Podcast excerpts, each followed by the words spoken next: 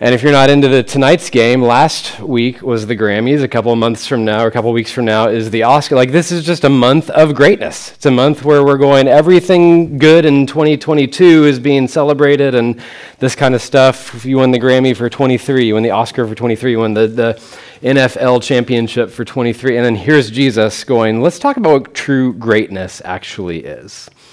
Um, so we're just going to dive right in with that uh, little preamble. So. Um, these verses seem to echo things we've heard in the past few weeks. Uh, if you've been with us walking through Mark, or if you've been reading Mark on your own, Mark 7, 8 into 9, it seems really repetitive on some of the things. Jesus, again, says he's going to die. Jesus, again, talks about his, his uh, future with his disciples, this kind of stuff. And, and it seems like it's happening over and over and over again. Um, and as I was processing that and just praying through it and going, okay, like this is this is the, the account of Jesus' life. What is the what's the repetition here for? What's the what's the the same thing that we see and have seen and talked about? And frankly, like how do I even talk about this differently than Matt or Nicole did a couple weeks ago without sounding like, oh, let's add to it. But I'm not trying to contract and what contrast what, what, what Matt and Nicole meant to say was this. Like that's that's not it on one hand, like Mark is, is recalling one story of Jesus' life and death and resurrection. And so there's one theme that he's really trying to, to drill into us throughout this book.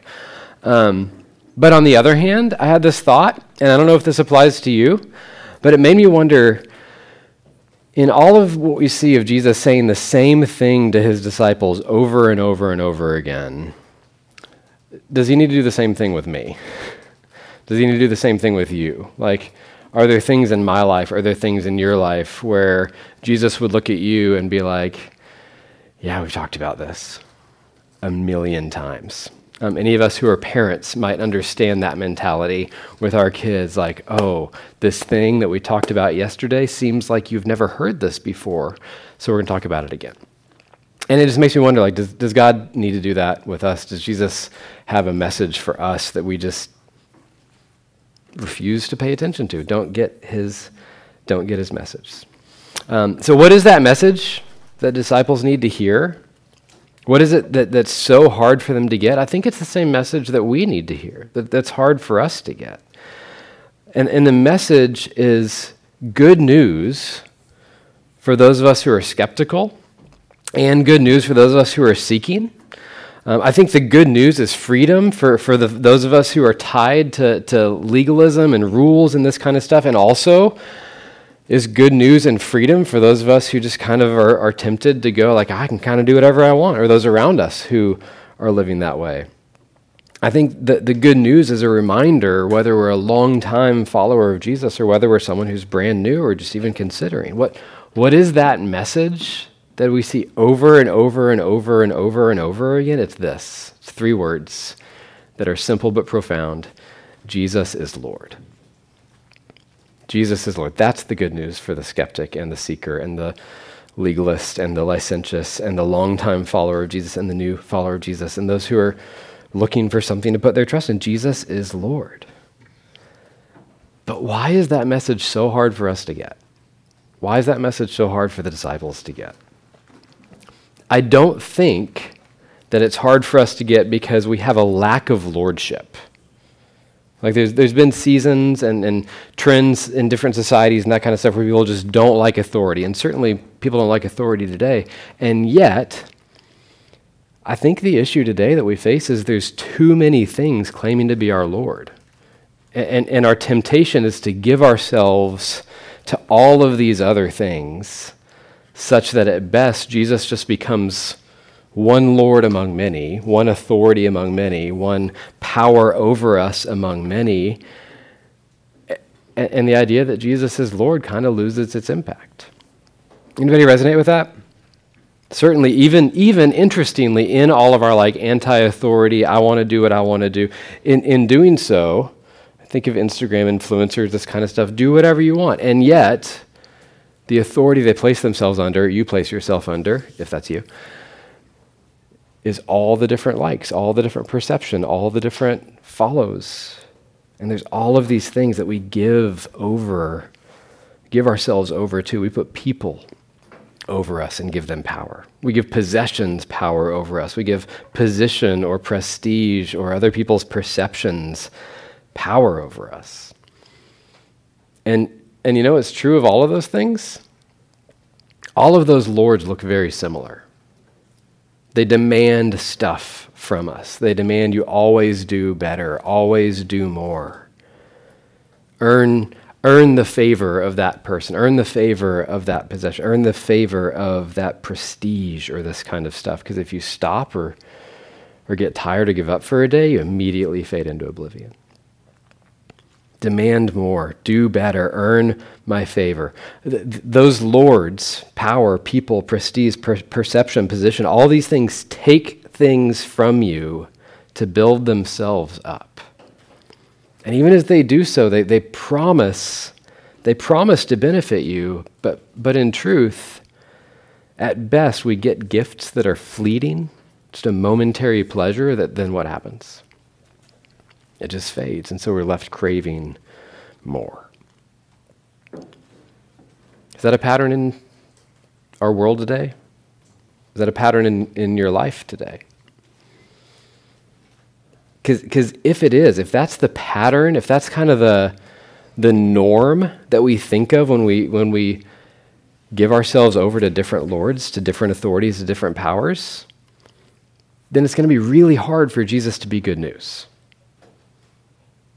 Because if the concept of lordship or the concept of authority, the concept of power, anywhere else we look is, is really demanding, really hard to please, or leaves us with these empty promises, then it's it's almost the you know, fool me once, shame on me. Fool me twice. Sh- nope, dang it, I got it wrong. Fool me once, shame on you. Fool me wife, twice, shame on me. It's that George Bush clip that used to play on late night TV. Gets me every time I mess it up. Fool don't get fooled again. Um, it's the hot stove. If you touch a hot stove and it burns you, then then you don't want to go back to it. That one I can follow. That's more simple. Fool me once, stove gets hot.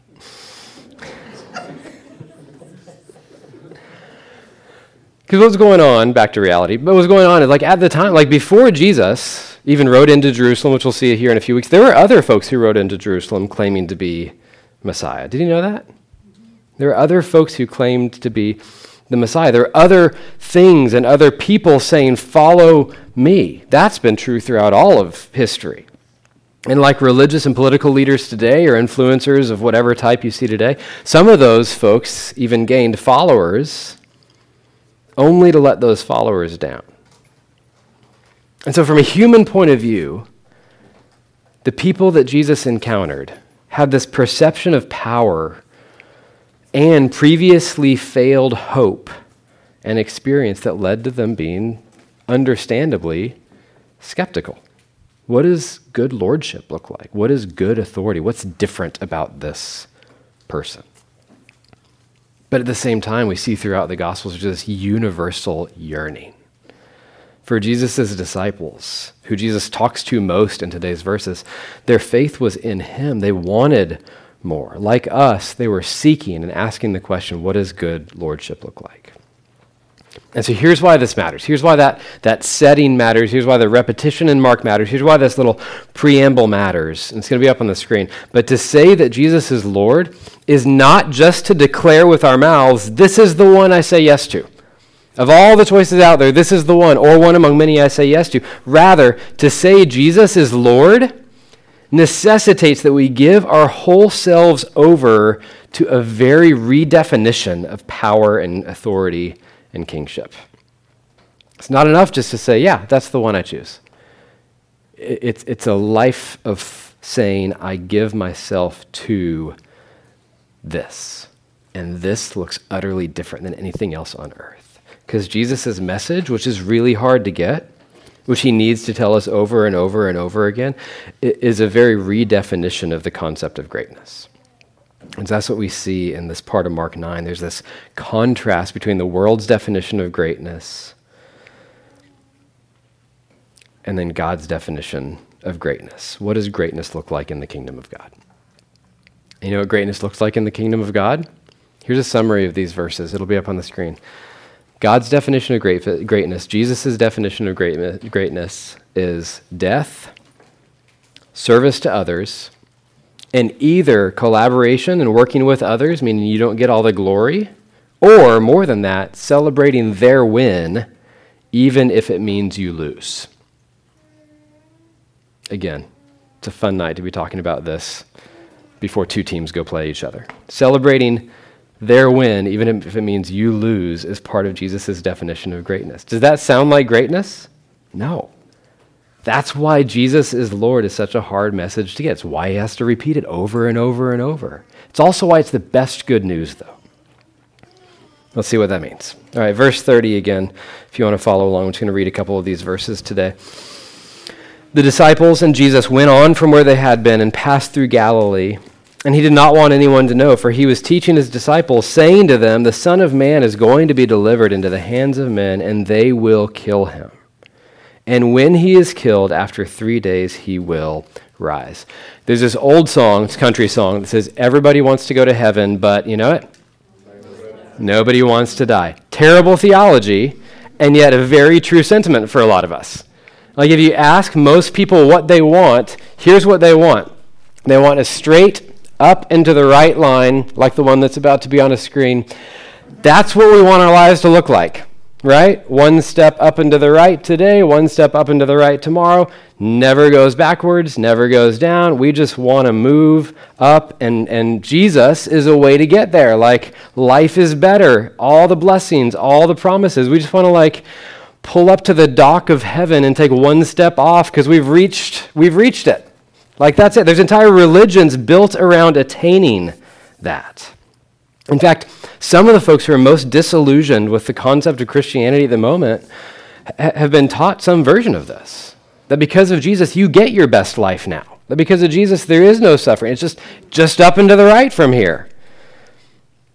That's, that's, not, that's not the message of Jesus, for the record. It's the wrong picture. Instead, the best, the best like representation of the Christian life that I've ever seen is from a guy named Paul Miller. Paul Miller wrote a book called The Praying Life. You may have read it. Uh, he also wrote a book called The J Curve. And, and this is what Jesus shows us the trajectory of life more realistically is. How do you get to resurrection? Everybody wants to go to heaven, but nobody wants to die. Terrible theology. Rather, what does Jesus say is the path? To resurrection and new life? It, it, it's through death. It's through death. The only way to resurrection is only through death first. That's, that's the symbolism laced throughout the biblical sacrifices. That's the, that's the symbolism laced throughout Exodus and the lamb and the, the sacrifice there. And it's the, it's, it's the symbolism of baptism which I think we're going to do on uh, the Sunday after Easter if anybody's interested, hasn't been baptized. Death as we go into the water with Christ, raised to new life with Christ. A couple weeks ago, we saw in Mark 8 that as Jesus explained discipleship, he said it's laying down your life, it's picking up your cross and following me. Even Philippians 2, in this great hymn that the church used to sing, celebrating Jesus, I'm going to summarize it, but Paul says Jesus was humble even to the point of death. And then, and only then, did God raise him and then exalt him. And forever, Jesus is exalted, and every knee will bow and every tongue will confess. But Jesus didn't even get to go up into the right. He even prayed the night before he died God, could you take this away from me? What Jesus modeled, what God's consistent promise has always been, is it takes death before life. That sounds utterly countercultural. Doesn't sound like greatness. You know that suffering appears in every single book of the New Testament? Either commands that you're going to suffer or, or promises to endure through suffering or examples of suffering. There's, there's, there's suffering in every book of the New Testament. The earliest followers of Jesus were literally persecuted and died for their faith. But they believed that they had better life waiting them. The first century churches looked a lot more like underground house churches that we hear about in China today, way more than they did like the stunning cathedrals that some of us can go visit in Europe. And it may be an interesting side note to process through why only one of those places see the church thriving right now. A lot of those cathedrals are malls and apartment buildings. But, but here's the point if, if worldly power says up and to the right, best life now, power comes from wealth and leads to wealth, and power gives you long life, and authority gives you happiness and justice and winning. Jesus says and models that power in the kingdom of God looks a lot like death. True power looks like a J curve. Before there's exaltation, there's betrayal. Before there's glory, there's suffering. Before true and eternal life comes temporary but very real death.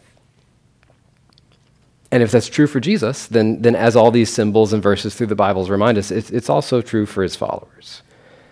Because whether persecution or age or an accident, one day you and I will die. And only through death do those of us who are in Christ enter into true and full life with Him. Again, this seems backwards. Like the worldly perspective of death is what? Avoid it at all costs. Don't talk about it. It's bad, it's morbid. But Jesus would say, hey, hey, yeah, trust my time with it, but follow me into death, because through death you find true life. And as hard as literal death might seem, it's perhaps harder in a world that says, I'm number one, my opinion matters most. It's harder in that kind of world to die to ourself in big and small ways every day while we live. Is that fair? Because in truth, and this is what you see in the the right picture here. This is, this is the opportunity, this is the invitation from God every day. Is there's a lot of little J's on our way to the one big J.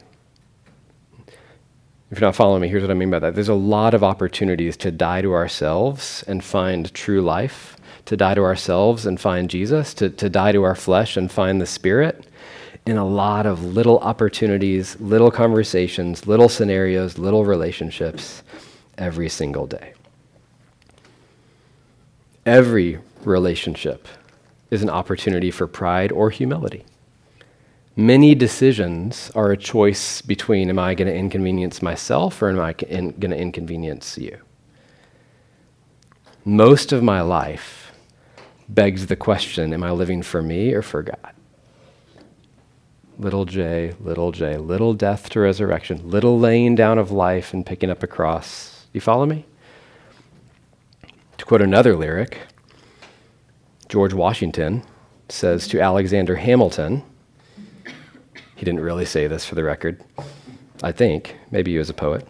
But he says to Hamilton, he says in the show, Do you have a head full of fantasies of living like a martyr?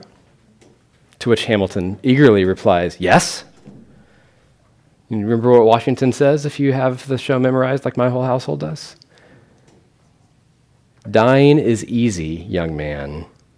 Living is harder. Living is harder. Do you resonate with that? Like, at least, much modern Christian thought would say, if we die, we get to go to heaven. Like the big J curve for the win on that. But every single day, you and I have the opportunity to live as if we believe Christ is Lord, not just in our afterlife, but in this life as well. Which is to say, every single day, you and I have the opportunity to lay down our life for God and others. Every single day, you and I have the opportunity to, to display some otherworldly definition of power and greatness. And every single day, we have the opportunity to choose not to do that. And this is the tension that the disciples put on display in the rest of the chapter. Like, I, I, just love, there's a great book called The Humor of Christ. It's out of print, but it's amazing. And I just picture this as I, as I see Jesus' interactions with his disciples in the rest of this chapter. Jesus goes, What were you discussing? And the disciples are like, Well, We were discussing which of us was the greatest. which, like, how does that even look? Like, well, I cast out 32 demons today. I healed four blind men and two lame people. Yeah, but I get extra points for the leper. And Jesus is like, okay, come on. Crisscross applesauce, guys, and sit down. He called the twelve, and he said to them, If anyone would be the first, he must be the last and the servant of all.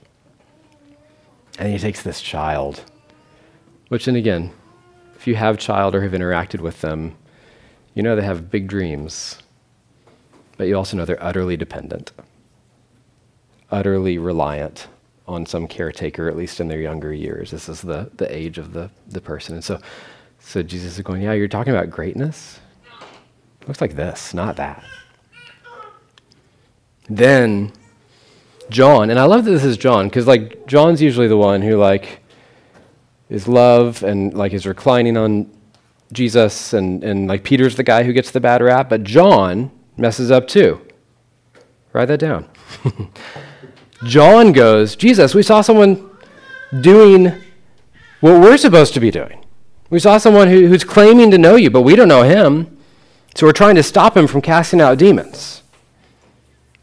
And Jesus, what's his response? Essentially, he goes, Well, is he, is he for us and is he helping people? And the disciples are like, Oh, yeah, seems like, they, seems like he is. And Jesus is like, Well, okay, verse 40. The one who is not against us is for us. Whoever gives you a cup of water to drink because you belong to Christ will by no means lose his reward. Like it's so easy to cringe at the disciples, right? And yet, if we were there, or if someone was chronicling our lives, wouldn't we be in exactly the same boat? And generations from now, wouldn't people go like, ah, "Can you believe what Ben did? Look at look at this." He's trying to follow Jesus, and Jesus would have said to him over and over and over again, Ben, why don't you get this? Not in a shaming way, but in a, a yearning for more, an invitation. Before Jesus called the disciples to himself, and even as they follow him, they're just sinful, broken humans like you and me. They were folks who were shaped by the same views or similar views as power and kingship and authority as we are. They had been burned by leaders before. Some, even in the, the band of Jesus' closest folks, were skeptical, even as they sought him, just like we have been and maybe always will be. They're a lot like us. So, just for a couple minutes, in, in today's context, let's chat about this. What does greatness look like by today's worldly definition? What's greatness look like? Wealth. Wealth. To be wealthy is to be great. Billionaire. Billionaire. Sure. What? Fame. Yeah. To be to be great is to be famous, and to be famous is to be great. What else? The thing that popped in my head is the blue check mark, like the verified check mark. The verified check mark. Okay. Verified greatness. For eight ninety nine a month. Oh, I don't know if that's the price. Say it again. Likes and followers. Likes and follows, yeah. Hustle. Hustle. Yeah. Do more. You're great the more you do. Wake up at five AM and then take your home, your work home with you the end Yeah. of the day. Like a, Yeah, you are what you accomplish. Being Yeah. self-made. Being self made. Yeah.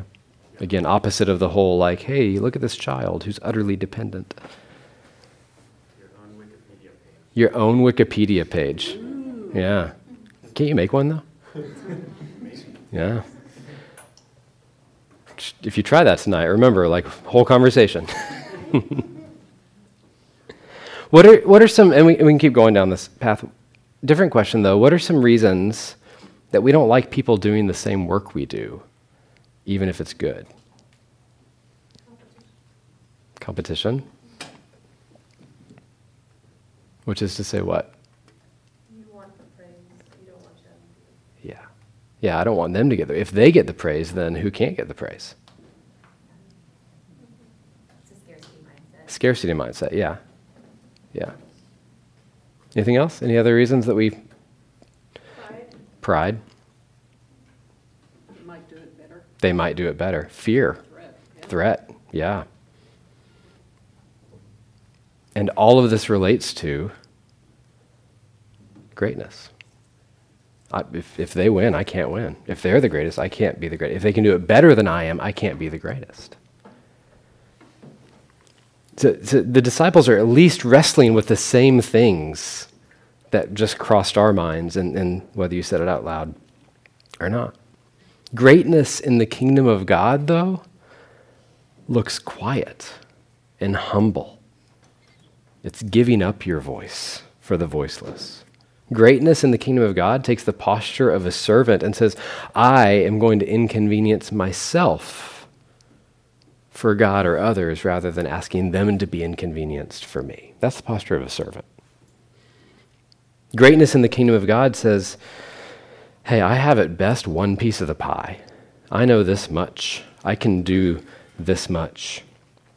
It, it at least invites collaboration with others. And again, a harder way to read this, harder for our own like bents and the world around us, is to say, since I only have one piece of the pie, it means letting others win even if I lose. It means rejoicing even if they get the glory instead of us. It's uncomfortable? Greatness in the kingdom of God is not up and to the right and best life now and, and better than everyone else and top seller or top earner or whatever at any cost, loss of my integrity or whatever, whatever definition the world throws at us or we've been formed into of power or people or position or, or perception from others. It's, it's not those things. It's not the things that those sources tell us are greatness. Greatness, as defined by God, is dying to yourself, living for God and people, picking up your cross, and following Jesus. Only then do we find big and small, one time and daily resurrection when we consistently die to ourselves. You get this? Is this hard? Do you get why Jesus needed to repeat these things over and over and over to his disciples and maybe to us as well?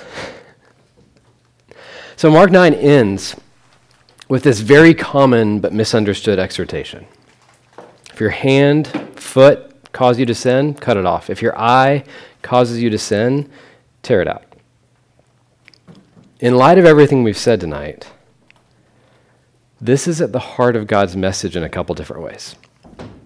On one hand, our eyes see the greatness around us and we want it. Fair? Like our eyes see and want. We want the worldly desires. We want the power. We want the likes. We see others getting it and we want that. And then our hands and our feet are proverbially the way that we get those. So if eyes see it and want it, then the hands grasp and go after it. Fair? Can I summarize it that way? The eyes see and want it, the hands grasp and go after it. So, so yes, there is a caution here that Jesus is giving against worldly temptations, against being defined by the greatness that, that, that the world throws at us. That's how these are often talked about, these exhortations. Here's the other side that's almost never talked about. Is it actually your hand or your foot or your eye that cause you to sin? Let me ask it another way. Is it the external world or Satan or anything outside of you that causes you to sin? This is a leading question because it's going to make us real uncomfortable for a sec. No, where does sin and brokenness and desire start? In your identity, In your identity, in your mind, in your in your heart, in your soul, in your strength. All that stuff lives in each of us. You remember a few weeks ago, Jesus said, out of the heart, the mouth speaks. He talked about, like, hey, you Pharisees, you do a great job washing all the dishes around you because you think that what comes into you from outside defiles you. No, it's what comes out of you that defiles you. This is why Jesus equates cutting off body parts to losing taste. If you're salt, losing taste in, in, in verse 50. If you try to fix the problem by removing external things, you're just going to get external results. Stuff will still look like salt. You'll still look good. You still might even do right by the powers and people and perception that you pursue. But we're still clinging to this worldly definition of greatness. We're not truly giving ourselves over to Christ as Lord. I want to submit that most of us, please don't try this, could cut off our hands, cut off our feet, cut off our eyes, and still be really sinful, and still want to be great by some other definition, and still want to every day deny everyone around us and live for whatever the heck we want to do, even without our eyes, hands, and feet. True? So, what really needs to be cut out and replaced?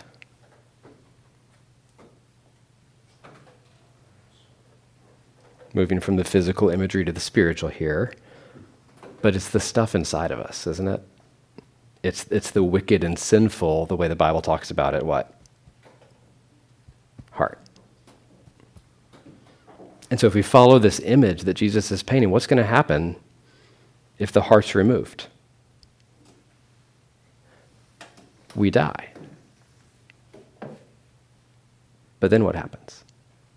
Given everything else we've just talked about, given the rest of Mark 9. When we die, when our sinful heart is removed and we die to ourselves,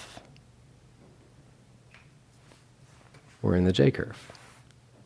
We find life, we find resurrection. Because guess what Jesus did as a good king in giving up his own life? Through the greatest death and greatest resurrection. This is language the Bible uses throughout. He gives us a new what? A new heart. He gives us new life.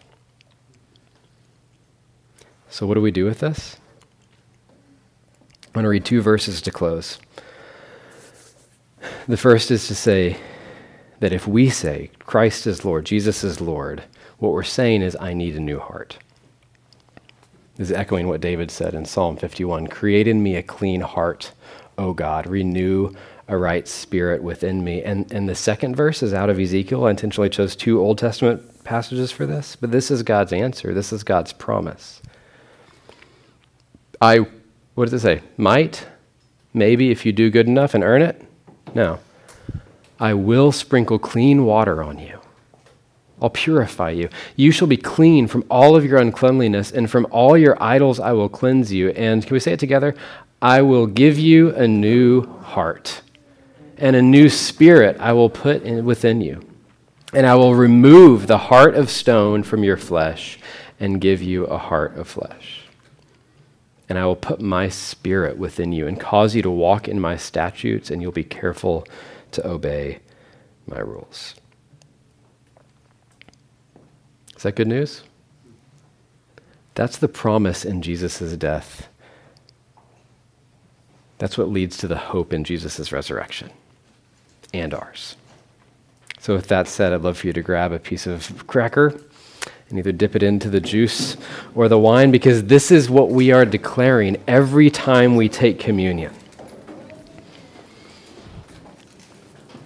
The, the pinnacle of greatness, by God's definition, is seen in the broken body of Jesus. The pinnacle of greatness, of servanthood, of living for God and others, is seen in his shed blood for your sins and the sins of many. So let's take, dip, and receive.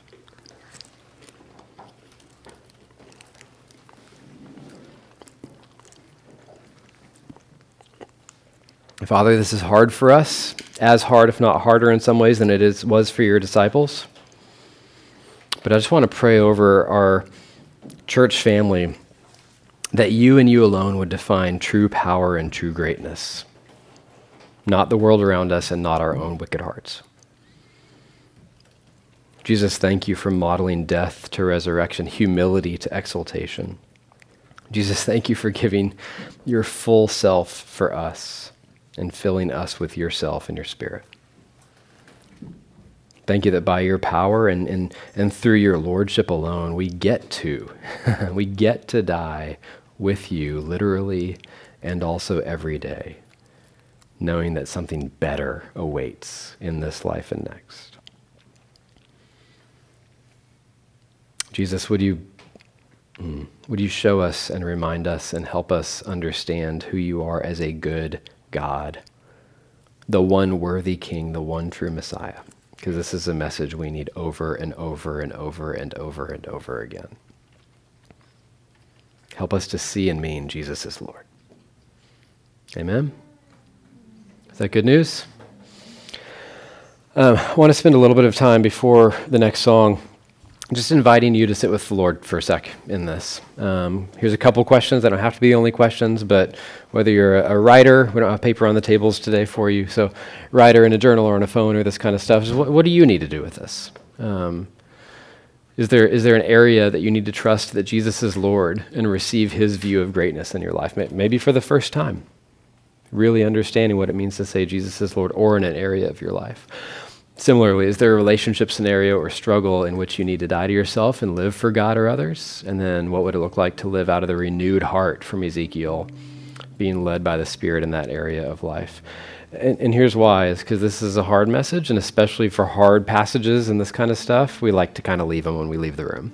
Um, and so maybe just ask God, hey, am I good? And He might say, yeah, you're great right now. But like by His definition of great. Um, and you might say, there's some work we need to do. And so we need to sit with the Lord and let Him be your Lord in this moment. And then we'll stand and sing.